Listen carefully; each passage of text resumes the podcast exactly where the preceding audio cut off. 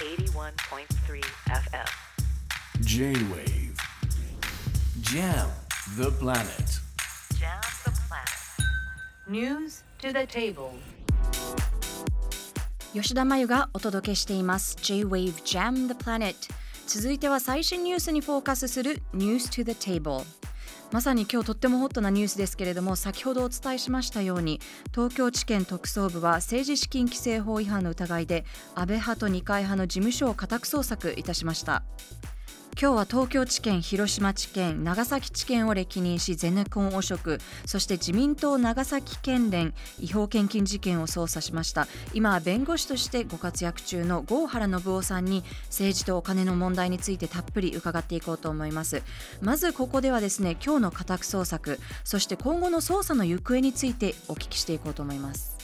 郷原さんよろしくお願いいたしますよろしくお願いします。ありがとうございます。まずですね、今朝のいろいろあのメディアを見てみると、NHK は今日にも強制捜査、そして朝日新聞は今日捜査というふうに見出しを出していて、まあ、よっぽど裏が取れないとメディアとしてもこの見出しは打たないと思うんですが、東京地検としてはどういうことを狙っていて、なぜ今日捜査に踏み切ったんでしょうか？まああのもっと早く強制捜査っていう話もあったんですけど、はい、まあ、先週はあの柿沢水戸氏の公選本屋事件の捜索があったりとはい、いうことがあって少し遅れたということのようですけど、はい、まあ、それと内部的に、えー検察の上の方ですね最高検とか、法務省とかはい。の、まあ、了承を得るのに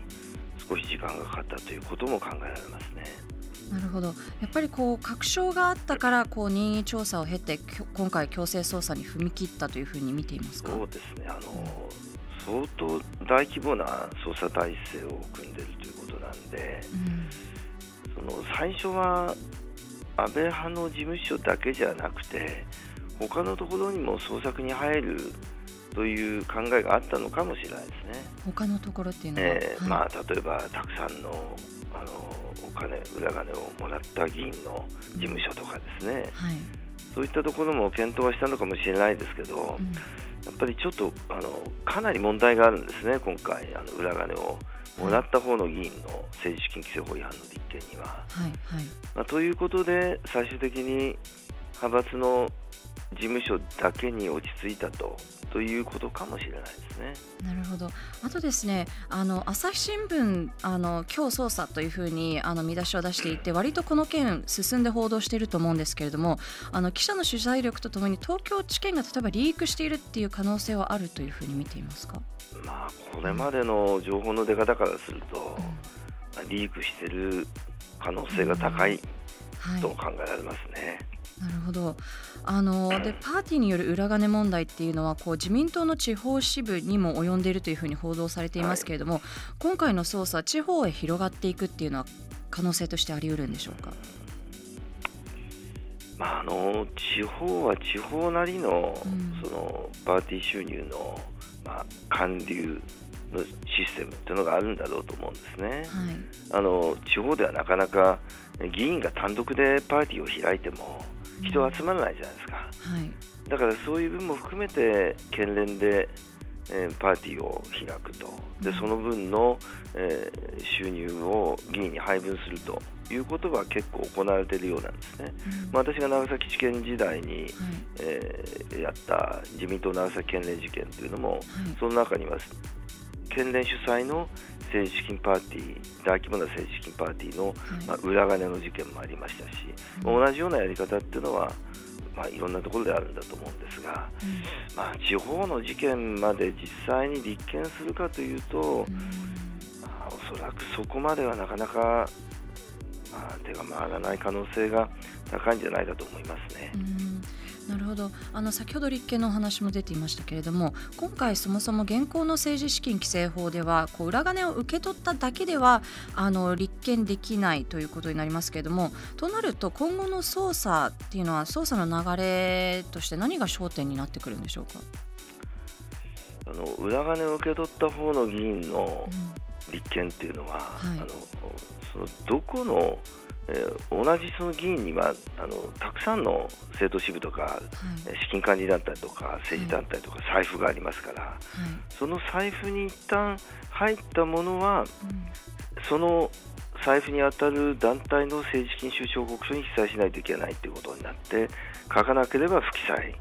えーあるいは拒否金融ということになるんですがたくさん財布があると一体どこの財布に入ったのか、うん。あるいは入るべきものなのかっていうのが特定できないとい。うことが立憲のネックになるということになります。でそうなると、やはり今回、えー裏金を受け取った方の議員の立憲立憲は相当難しい、どうしても派閥側の政治資金規正法違反の立憲にえーまあとど、まる可能性が高いと思うんですね。はい。そこで今、えー安倍派について、会計責任者の、えー犯罪成立はほぼ間違いないだろう、はい問題はそれが国会議員にまで刑事責任を問えるかどうかというところですけども、まあ、やはりこういう問題って基本的には会長と会計責任者で、まあ、その2人の相談で決めてるんじゃないかっていう、可能性が高いんで、なか尻なか尾切りみそたいになってしまう。のそうですね、うん。もうあの会長は亡くなってますから、安倍派の場合、はいはい。安倍安倍さんもうんうん。細田さんも亡くなっているということになると、なかなかちょっと国会議員の責任は問いにくいとうん。いうこと、まあ、まあもちろんその共謀に関するえー証拠とか供述が今後出てくればですね、はい